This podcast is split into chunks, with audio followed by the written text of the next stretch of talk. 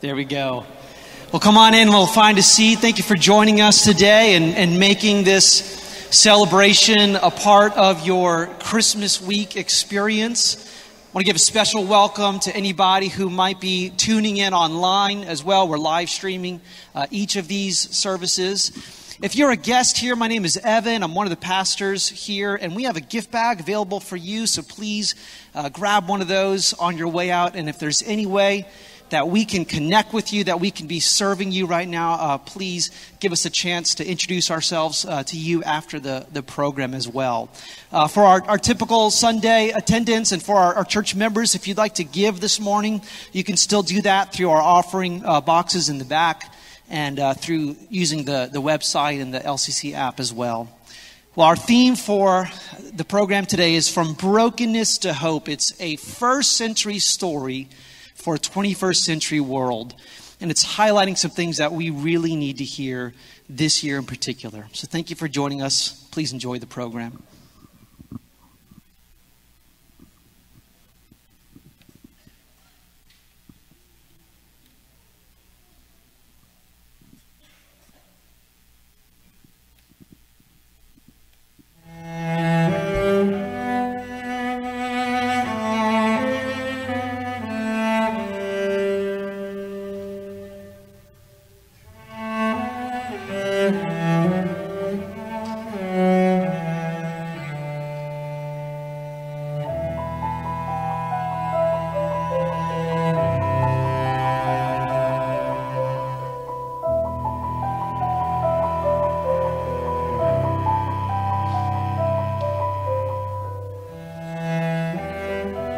Most attempts to explain the world that are popular nowadays do not, it seems to me, do the job.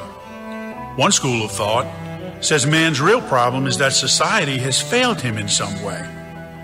People are bad because they are uneducated. And if they were just instructed properly, they would be a lot nicer to each other or would not do stupid things that get them into trouble.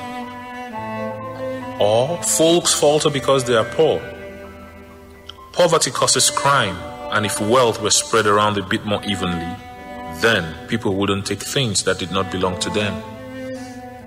Eliminate ignorance and poverty, they say, and crime will pretty much be eliminated too. No. Ignorance and poverty are not the problem. Neither education nor economics gets to the real root of man's woes. Man is beautiful, but man is broken. There simply is no getting around it. Something has gone deeply wrong with us, and the problem is not in our education, or in our pocketbooks, or in our cultural context, or in our genes. The evil in the world is not out there, it is in us.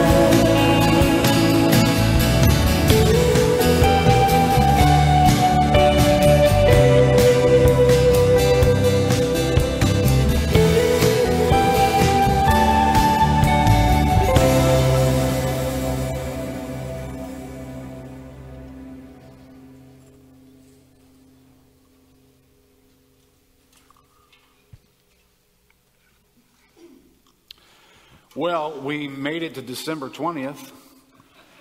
It's another Christmas, our usual decorations, our familiar songs, but it's 2020, right? A year that nothing has been familiar or usual. Now, those words aren't going to suit us to describe the year that we've had in 2020. Uh, we've got some new vocabulary words to think about, right? Words like pandemic and quarantine, social media, social distancing, social justice, racism and riots, violence and vaccines, hatred and hurricanes, lots of hurricanes, politics and polarization, masks and meanness. And well, those are the headline words that we got to learn this year. But probably most of us have our own set of personal vocabulary words that describe our 2020. Maybe words like distance and disappointment, illness and isolation, cancellations and concerns, anxiety and anger, loss and loneliness, fear and fatigue. You know, we heard a lot about civil unrest out there, but maybe some of us spent time in civil court, maybe dealing with a child custody dispute. We heard about COVID for others, but maybe the real concern for you was cancer that you were diagnosed with this year. Yeah, this has been the story of 2020. But hey, it's, it's Christmas, right? And so whether we're sipping eggnog through our masks or we're Zoom calling around the Christmas tree, the old, old story of a baby born in a manger means as much today in the 21st century as it did in the first century. But what is that story really all about? You know, in the face of such serious moments that we've been facing this year, what are we supposed to get from the Christmas story that's supposed to really make much of a difference to us? Well, listen carefully as we describe this story, the story that takes our lives from brokenness to hope. Right? A first century story for a 21st century world.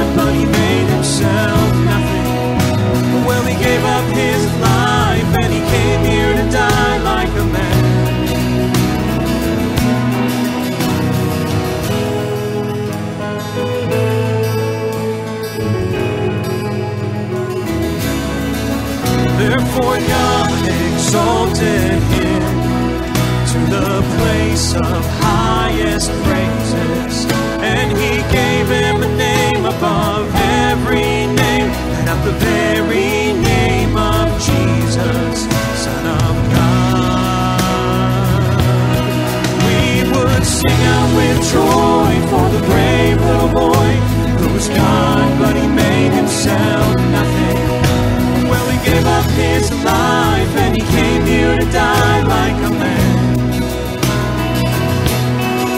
So in heaven and earth and below, every knee would bow in worship. Every tongue would proclaim that Jesus, he reigns with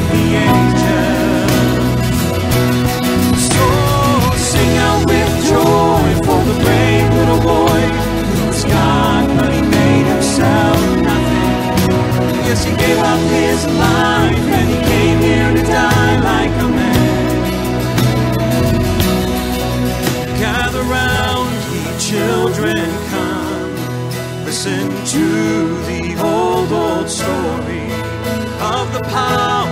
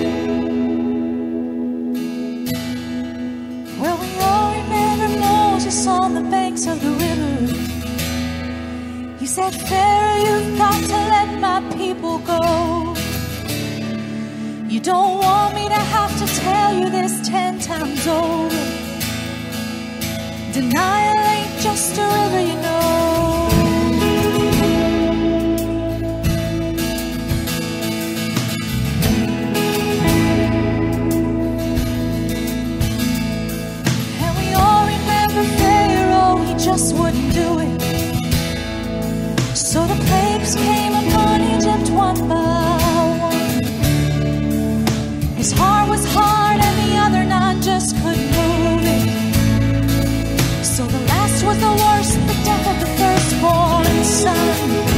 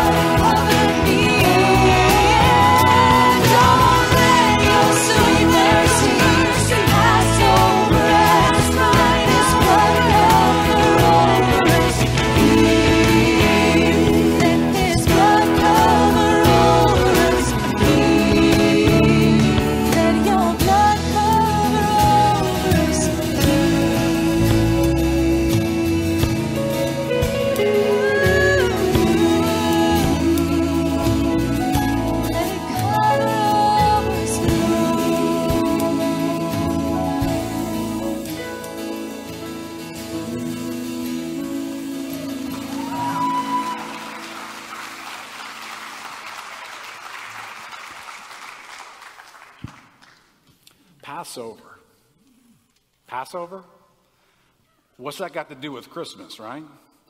All right, so the year is 1450 BC, and we, we zoom call our way into the suburbs of Egypt. And what do we find there?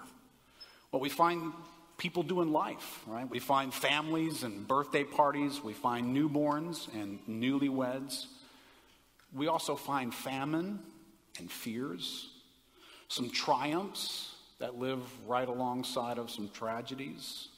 We find one people group that's taking advantage of another people group. We find a system that serves one group but it enslaves another one. We find wealth sitting right next to poverty. Sounds kind of familiar, doesn't it? All right, now fast forward from Egypt all the way to a little town of Bethlehem. It's the first century. What do we find there?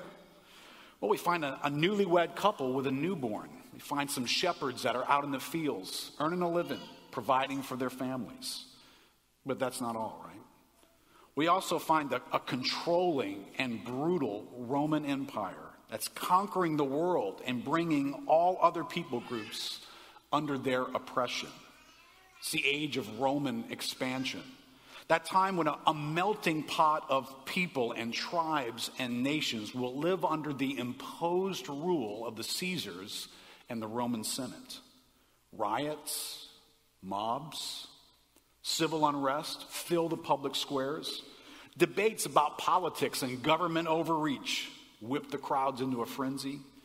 Ethnic diversity was gripped with discrimination, and the world was divided into the haves and the have nots, the powerful and the oppressed. Add to that, it was a time of natural disasters and incurable disease. And this world was becoming more and more of a global setting that was feeling the weight of global problems. Brokenness, brokenness was everywhere.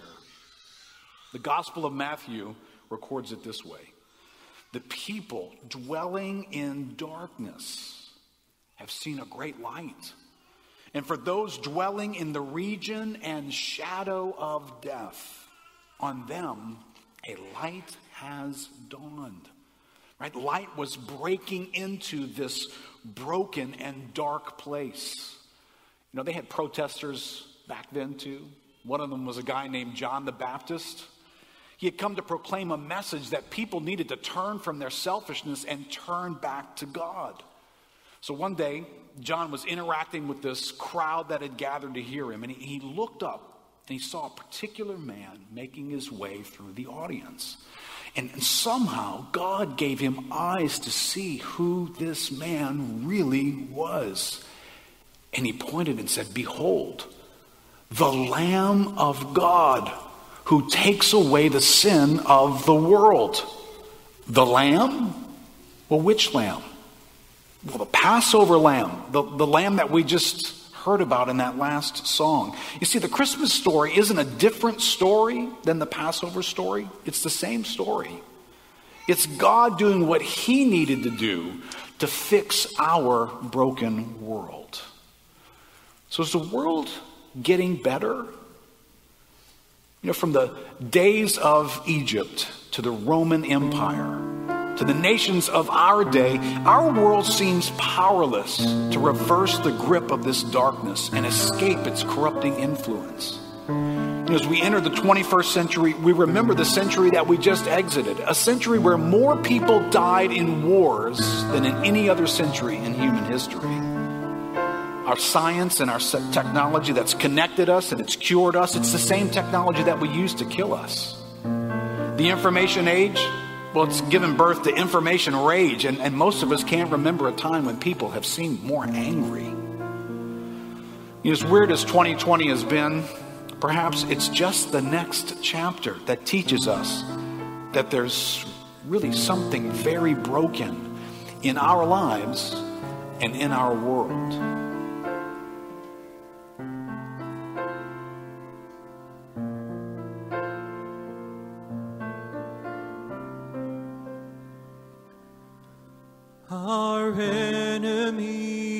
Captor is no Pharaoh on the Nile.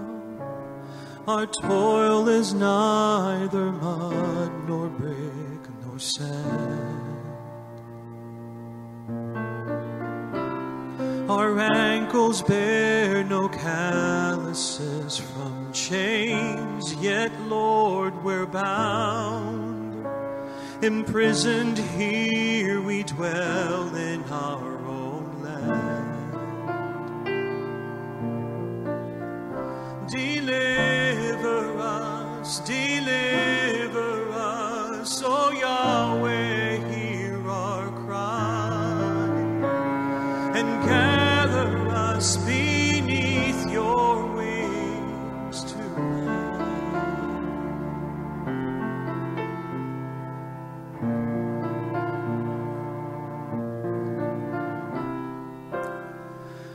Our sins, they are more numerous than all the lambs we slay. Our shackles, they were made by our own hands. Our toil is our atonement, and our freedom yours to give. So, Yahweh,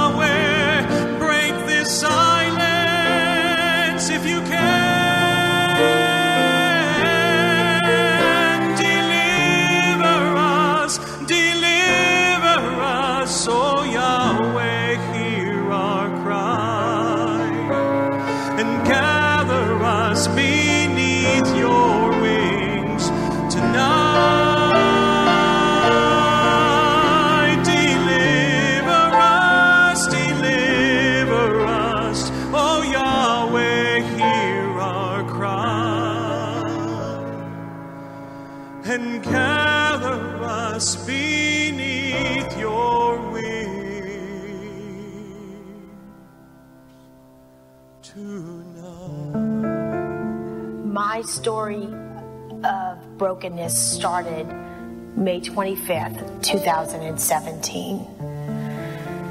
It's the day that my middle son, Blake, took his own life and committed suicide. It was 4:21 in the morning.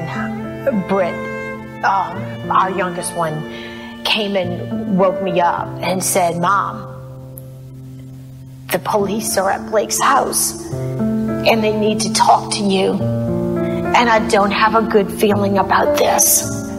Brokenness for me began with um, a hard childhood. I grew up in an abusive home where I often witnessed my siblings being physically abused by my father. And I often felt very scared and alone. I myself was not physically abused by my father, but I was sexually abused by him. Starting in the around 2004 years, I uh, kind of had a perfect storm of events. And so I started struggling with depression. A, a friend of mine who was my physician started trying antidepressants. Uh, this uh, eventually led to what I now refer to as 17 years of absolute, utter dark chaos. Suicide became uh, uh, uh, an idea that I thought was the only way I could end the chaos in my brain.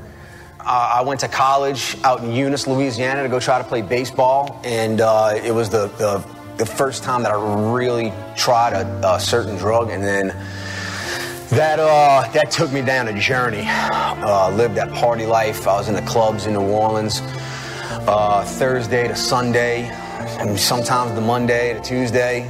Um, and then I'd get a couple days of sleep, wake up, do it all over again. The drugs got so bad um, that I, I legit, I should be dead. So we struggled for six, seven years trying to get pregnant. We're actually uh, diagnosed with unexplained infertility, which basically, as the name says, it cannot be explained. There's no reason for it. It's not something about me. It's not something about Lisa. It's just not happening. It was hard for me, um, especially as a woman, because it was hard to accept that I couldn't have an, a baby naturally. We thought that we wouldn't ever be able to hold a baby. My life was broken, not so much because of what I did, because I was just a little boy, but it was broken mostly in the area of what I would call family relationships. Uh, my mother mistreated us. She called us names often. She was extremely strong disciplinarian. When I was uh, living in the house as a young boy, knocked me in the face with a, broomstick. Uh, she kicked my sister down the stairs, and almost my sister almost died from that. Uh, so we lived in a very broken house. The darkest time in my life was when my husband, Pete, decided to leave me for my best friend. The grief, the devastation, like being thrown away like a piece of trash, was overwhelming. I lost my husband, my friends, my finances and was trying to raise a young son on my own. I just found myself completely devastated and broken.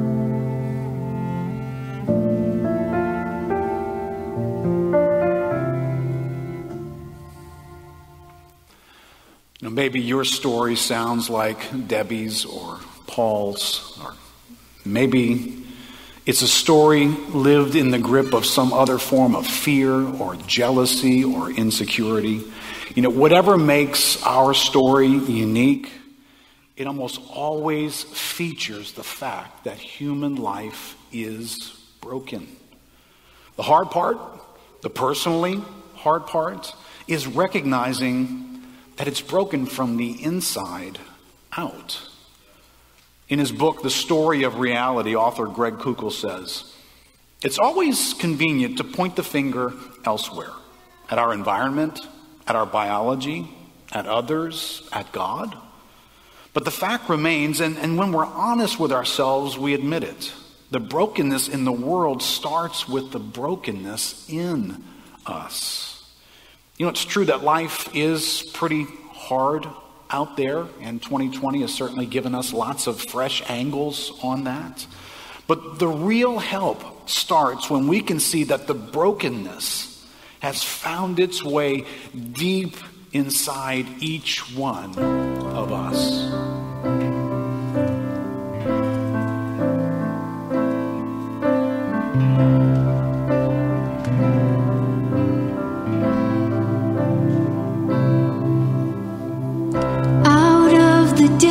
Bear a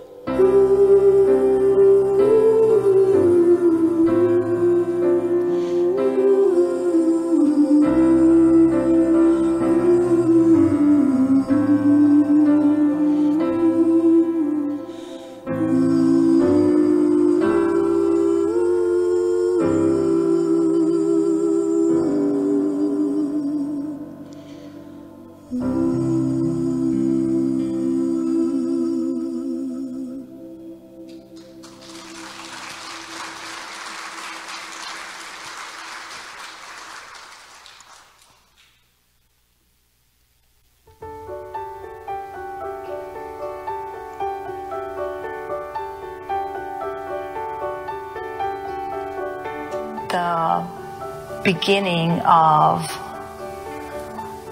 the light with what God was doing in my heart was a specific night. I was just interceding and praying and begging the Lord to fix what was broken, to restore my marriage, to convict the sin in my husband and my best friend. He comforted me in a place that not even my husband could do, not another man could do. And it was sweet, and it was bitter, and it was sweet.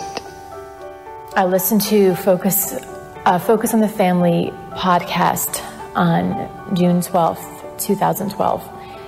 And that is where hope came into my life. This woman talked about her abusive childhood and her marriage that was on a brink on the brink of divorce and how God came in and redeemed it all and that her and her husband were actually in ministry together for about 10 years. And as I listened to that podcast in my car while sitting in my driveway at my house, I thought, if her God is the same as my God, then why not save me? And why not save my marriage? So I went into my living room and I fell to my knees and I asked God to help me. I asked Him to take away my anxiety. I just remember saying help me, to save me. I really didn't even know what I needed. I just knew I needed Him. I probably stayed on that living room floor for like an hour crying, but I felt hope for the first time out of nowhere, and nothing had changed in my life except me asking for help. The second day I was in that rehab, um, they started playing some some Christian music in the beginning, some gospel music, and and the Lord used it. And uh, something happened with those those songs, and uh, I physically got brought to my knees. And uh, the best way I can explain is for 20 something years, I had taken a deep breath. And after 20 something years, I finally felt like I could exhale. I had to take a test and see how my levels of hormones were um, at the time. And I woke up that day, and underneath my cheeks, and I'm gonna cry now, and underneath um, my head, and you know, I had a feather. And, uh, you know, I just took the feather out of my hair and I just put it down, and a verse from the Bible popped into my phone, and the verse was Psalms 91 4, and he read em português. Ele o cobrirá com as suas asas e debaixo dela você estará seguro. And In English, it is He will cover you with His pinions of feathers, and under His wings you find refuge. I knew at that time that I was pregnant, and I knew that I would be able to have a baby. One of the first scriptures was Isaiah 41:10 that my youngest son Britt said, and I didn't even know that he knew scripture. And it was, um, "Fear not, do not be dismayed, for I am the Lord your God, and I will uphold you with my righteous right hand." So I knew the Holy Spirit was with us. God was with us. My eyes came across an article, and this is how the Holy Spirit works. And the article was about the return of the Lord Jesus. And suddenly, suddenly, it was as if I had been living in a dark place all those years. And I'm 28 years old at this time. And all of a sudden, the lights went on. And the first words that came out of my mouth pertaining to the validity and the truthfulness of the Word of God, the Bible was, it's all true. It's all true. It literally lit up my life. It's all true. I went outside and began to walk up and down Walmsley Avenue where we live, and I repeated this phrase. And I didn't understand what it meant at the time. The war is over. The war is over. I knew that in a moment, my entire life was different. In a flash, it was different. I didn't understand immediately what war was over, but I knew inside of me, although I didn't understand the theology of it, the war against myself, poor me. Why have been mistreated? Why didn't I have this opportunity? Why don't people care for me? Why am I so uh, intimidated? All of that was over in an instant. In an instant. Uh, God put a young man in my life, and uh, he he uh, in a small little group meeting pointed out that uh, he had gotten angry at God, no longer prayed. And when he said that he had gotten angry at God, I just something on my inside just broke, and I, I began to sob uncontrollably. And uh, I, I think that was the moment where God's light broke through that dark chaos, and, and, and I finally had a glimmer of hope.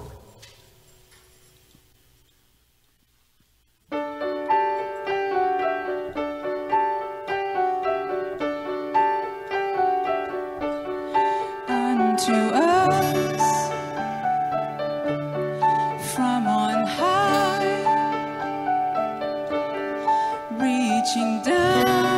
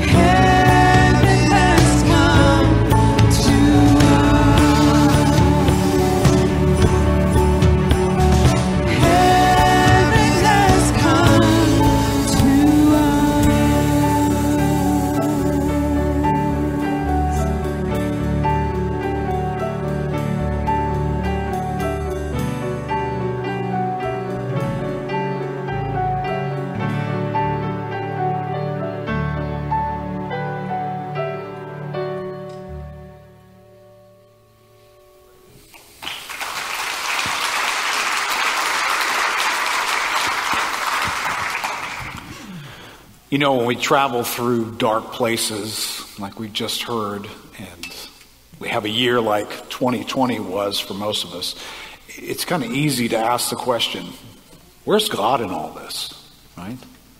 Why doesn't God just come down here and fix this broken world? Well, while we're waiting for God to feel closer to our 21st century lives, uh, we may be overlooking something, something huge that happened in the first century. God coming to us, God stepping into our stories and into our pain. That's the story of the Christ born in the manger. God came once to the darkness of this world so that in the future he could enter the brokenness of each one of our lives. The God who has already come, he now stands and issues an invitation calling us to come.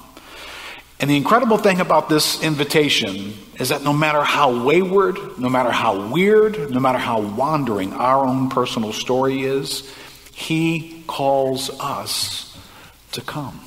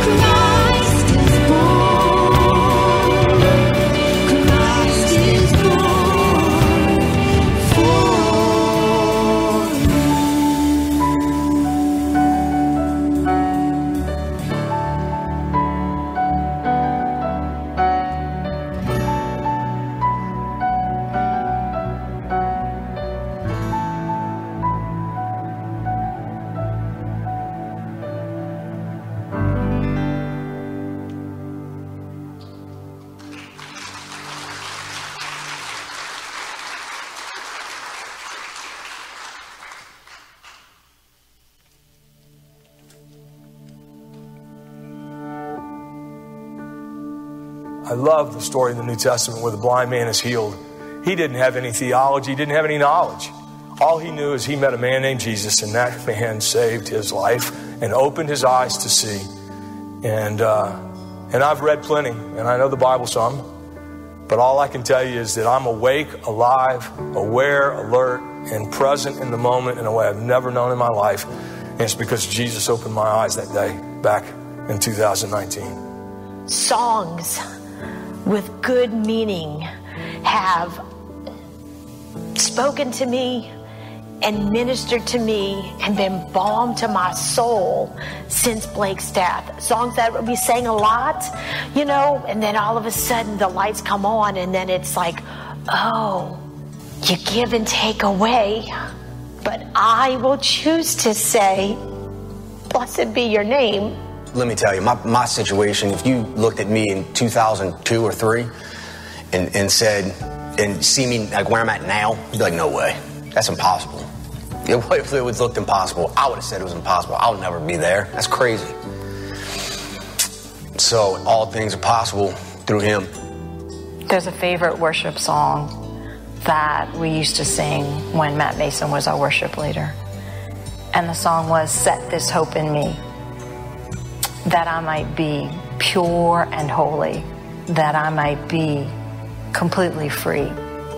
And the next line is, Though you slay me, I will hope, because hope inspires my endurance. Hope is the anchor. God restored our marriage, and He restored our family, and He redeemed our Shefferstein family for His glory. And I am grateful to God for that. God's promise came through in a form of a beautiful little boy, someone that we dearly love. show you off. This we we just we thank God every day. Like every day, Every I pray with with this little baby here. His name is Lucas, and uh, I just thank God every day. Sometimes when I'm in small group, I look around and 25 or more people are gathered around that same spot where I first fell to my knees and asked the Lord to help me. I understand a little bit about hopelessness, about brokenness, about living in a very dark and deep, dangerous place. But I also know that God is the God of hope.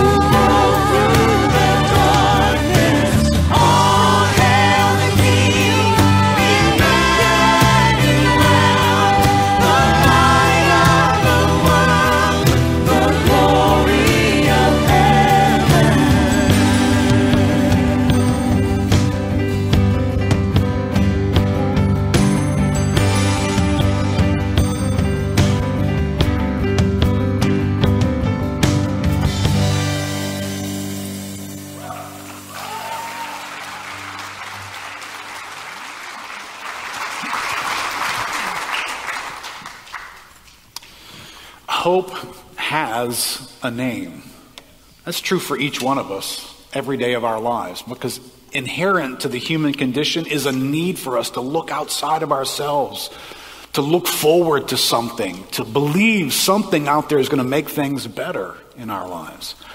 So the real question for I guess each of us is what's the name of my hope? And what's the name of your hope?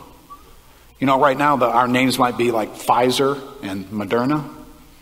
Right? The hope that a vaccine is going to finally show up in our world and going to give us a better future, going to make things better in our lives. You know, in, in my household, we have we've had a bunch of my kids graduate in the last year or so, and a few more that are about to graduate from college in the next year or so. It'd be easy for my kids to feel like, you know, hope has a name. Yeah, it's a college degree. I've got a college degree. My future is going to be good because I've got an education. Or, or maybe it's just something as simple as my family's so looking forward to our vacation this spring.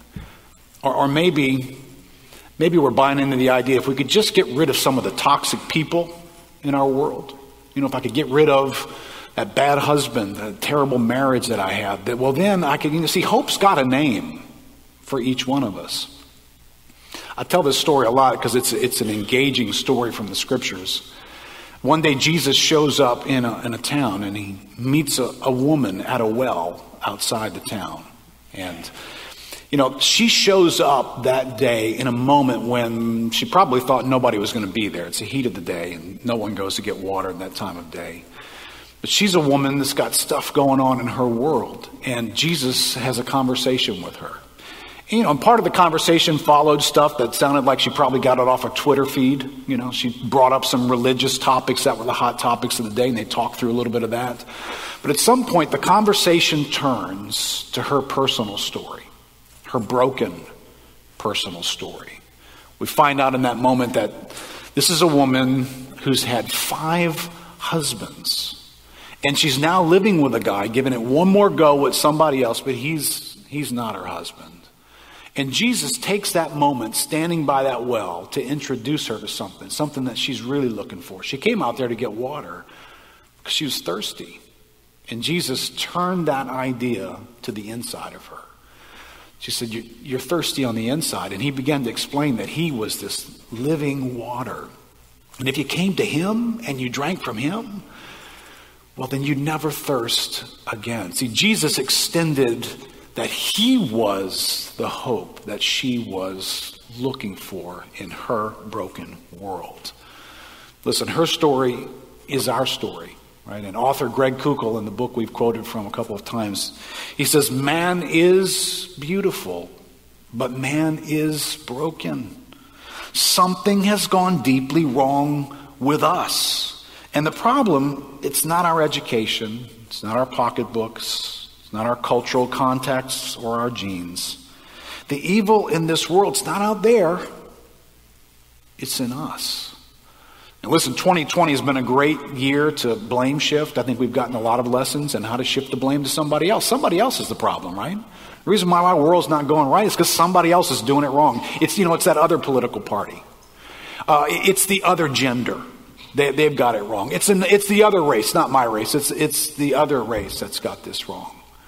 It's, it's not me, it's my spouse that's making my world the way it is. It's not me, it's, it's my boss that's making me so unhappy. Well, what if we could get in touch with the idea that, yeah, sure, things are broken all around us, but the real issue is not the brokenness out there. What if the real issue is the brokenness that's in here? Right, what if Jesus didn't need to show up for that woman at the well and fix the five men that were in her life? What if he could fix her? What if he could do something on the inside of her that could bring hope to her life? Well, I want to read one passage to you today from Romans chapter 5. All right, I'm going to stand up here so I can see this with you. Romans chapter 5 is the Apostle Paul bringing hope to the first century and hope that's going to travel with us through every century, right? This is true today as it was in the first century. He said, Therefore, since we have been justified by faith, we have peace with God through our Lord Jesus Christ. Through him, we have also obtained access by faith into this grace in which we stand. And we rejoice in hope of the glory of God. And then in verse 5, he says, And hope does not put us to shame, or it doesn't disappoint us. This kind of hope, it doesn't let us down because God's love has been poured into our hearts by the Holy Spirit. Right? So, hope is this powerful thing that comes to us. But you'll notice in this passage, hope doesn't travel alone. Hope's got some companions that come with it that we need, like peace. Right? This is the time of year we're all familiar with peace on earth and goodwill to men. But you know, before there can be peace on earth, before I can be at peace, really at peace with other people, I need to be at peace with God.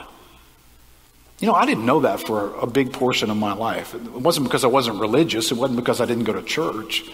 I, I didn't realize words like justification that's in this passage. That we could be justified meant that I wasn't in right standing with God. I thought I was pretty much okay. As a matter of fact, I thought God was okay with everybody in the world in his own way. But then when I started to read the Bible, I, I found out that that's not true that there needs to be created a peace between us and God. And you know, just like hope has a name, peace has a name too. Peace comes through Him. Therefore, since we've been justified by faith, we have peace with God through that same one who stood at that well with that woman, through our Lord Jesus Christ. Hope does have a name, it's a person.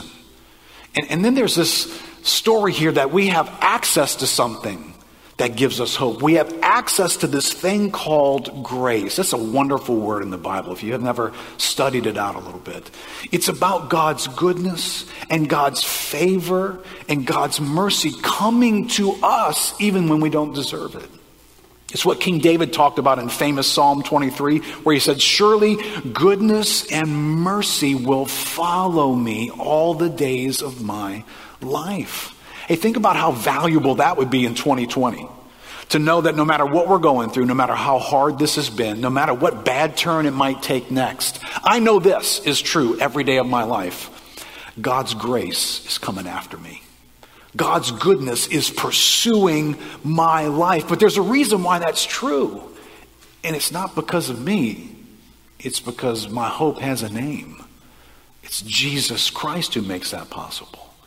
And then the last thing that this hope is attached to is the love of God poured into our hearts.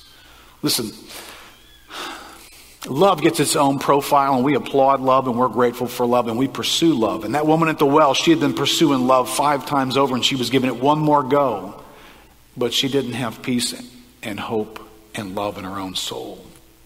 See, the, the, the love that I'm really after it's not my wife's love. That's my wife over there, by the way.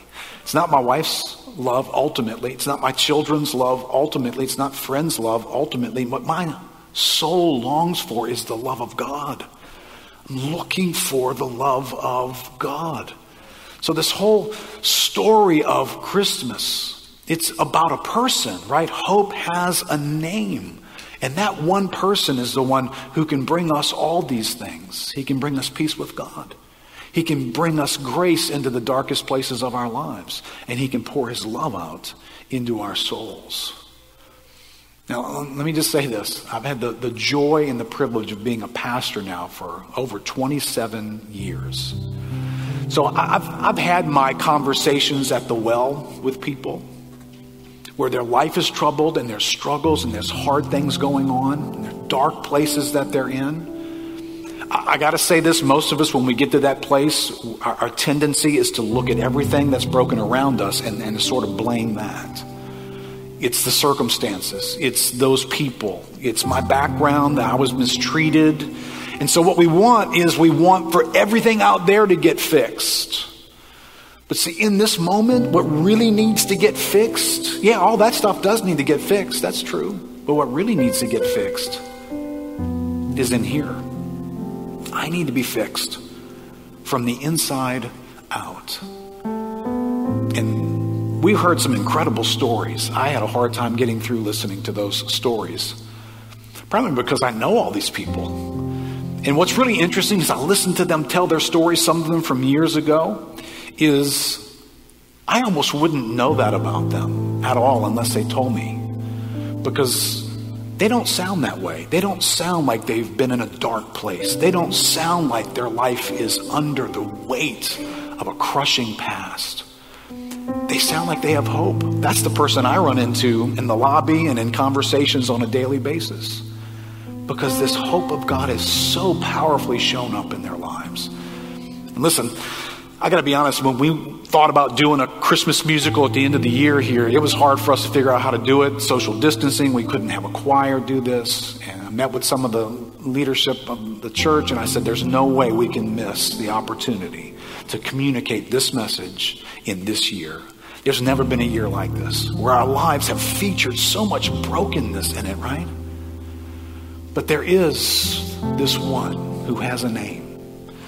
And he issues this invitation to all of us. He says, Come to me, all you who are wearied and heavy laden. You're beaten up by life. Come to me. I will give you rest. Listen, all six of the folks that you heard from here, and probably that woman who could talk politics and talk religion with Jesus, already had a religious category. Maybe you already have a religious category too. Maybe the stories about the Bible are things that you're familiar with, but, but unfortunately, I've seen so many of us, and I've lived some years of my own life where I knew the stories, but I was still broken in here. The story didn't go from out there to in here. Jesus stands today and he issues us an invitation. It's not enough for us to know about him. It's not enough for us to even know some of the things that he did or things that he said. We, we need him. We need Him to come into this heart of ours. His love needs to get experienced, poured out into us. Well, how does that happen? Well, we do that by faith. That's what that verse says. By faith, we receive grace. By faith, we've been made right with God. By faith, we, we open our lives to God. Not just the acknowledgement that He exists, but the giving of our lives to Him. So I want to encourage you to do this. I want to encourage you to do this right now. Maybe if you're watching by live stream, I want to encourage you to do this right where you are.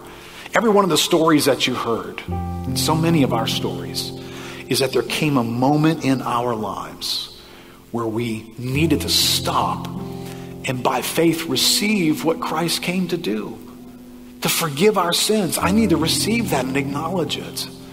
I need to open my life to this Savior and let Him come into my heart with His love and change my world and give me a new hope and a new future and follow Him for the rest of my life. How do you do that? Well, you pray a simple prayer like, like what I'm about to give you an opportunity to pray right now. And you tell God, you want that to start right now, December 20th. You want that to start here today for you. Listen, no matter how broken your life is, if this morning you would like to respond to Christ that way, could everybody just bow their heads just for a moment? Those of you guys who are watching through live stream, just have a moment, you and God, where you can have a conversation with Him. And I'm going to pray a prayer. It's kind of prayer I prayed back in 1979 when hope came alive in my own soul. And if you'd like to pray that prayer as well, you pray these words to God. Lord Jesus, if I met you at a well one day and talked about my life, now, I may not sound like that woman, but I've got my own categories that are just broken. Things that have gone wrong, things that I can't fix, things inside of me that are troubling, and I don't seem to have hope for the future of my life. But God, I'm hearing today, you are the hope specialist. You are the one who comes to us in our darkest places and you pour your love out into our hearts. God, I believe that today.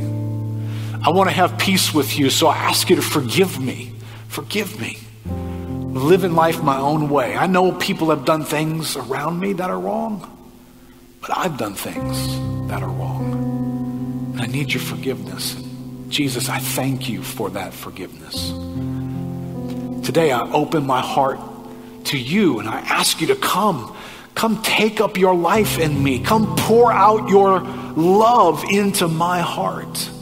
And Jesus, do follow me all the days of my life, bringing your goodness and your grace and your mercy into my life.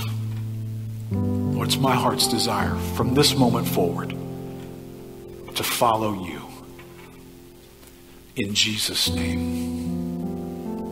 Amen. Amen. Well, listen, that hope connecting to our lives is why Christmas exists. It is God's intention to bring His joy back into our broken world and our broken lives personally.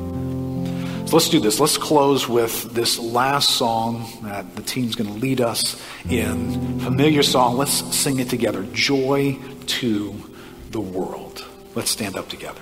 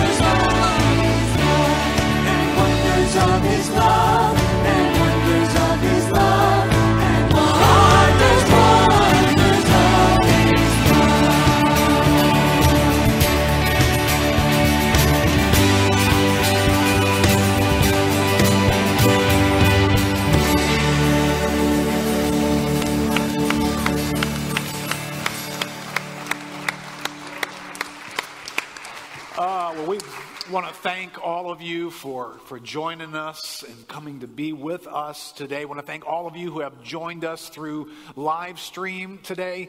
Uh, if, if you would like to actually come join us for one of these celebrations, you'd like to bring back a friend, a family member, because this is a season when hope needs to be found, does it not? People need to experience the hope that Jesus Christ came to bring. So, listen, if you know someone in your world who is trying to find hope, bring them back with you. I think our, our next presentation is sold out, but we've got a presentation tonight at 7 p.m. that still has some room in it, and a presentation Monday night at 7 p.m. that also still has some room in it. We would love to have you be our guests. And if you're joining us live stream and there's somebody you'd like to bring, you can go on our website, lakeviewchristiancenter.com, and you can register there and get a seat before you come and bring your guests with you, and we would love to have you. Uh, if you're a guest with us today, please take one of our gifts on the way out in the lobby. Uh, just a celebration token for you to take with you and to enjoy in the coming year. Merry Christmas to you, and may joy and hope fill you and your family celebrations this year. Thank you so much. Love you guys.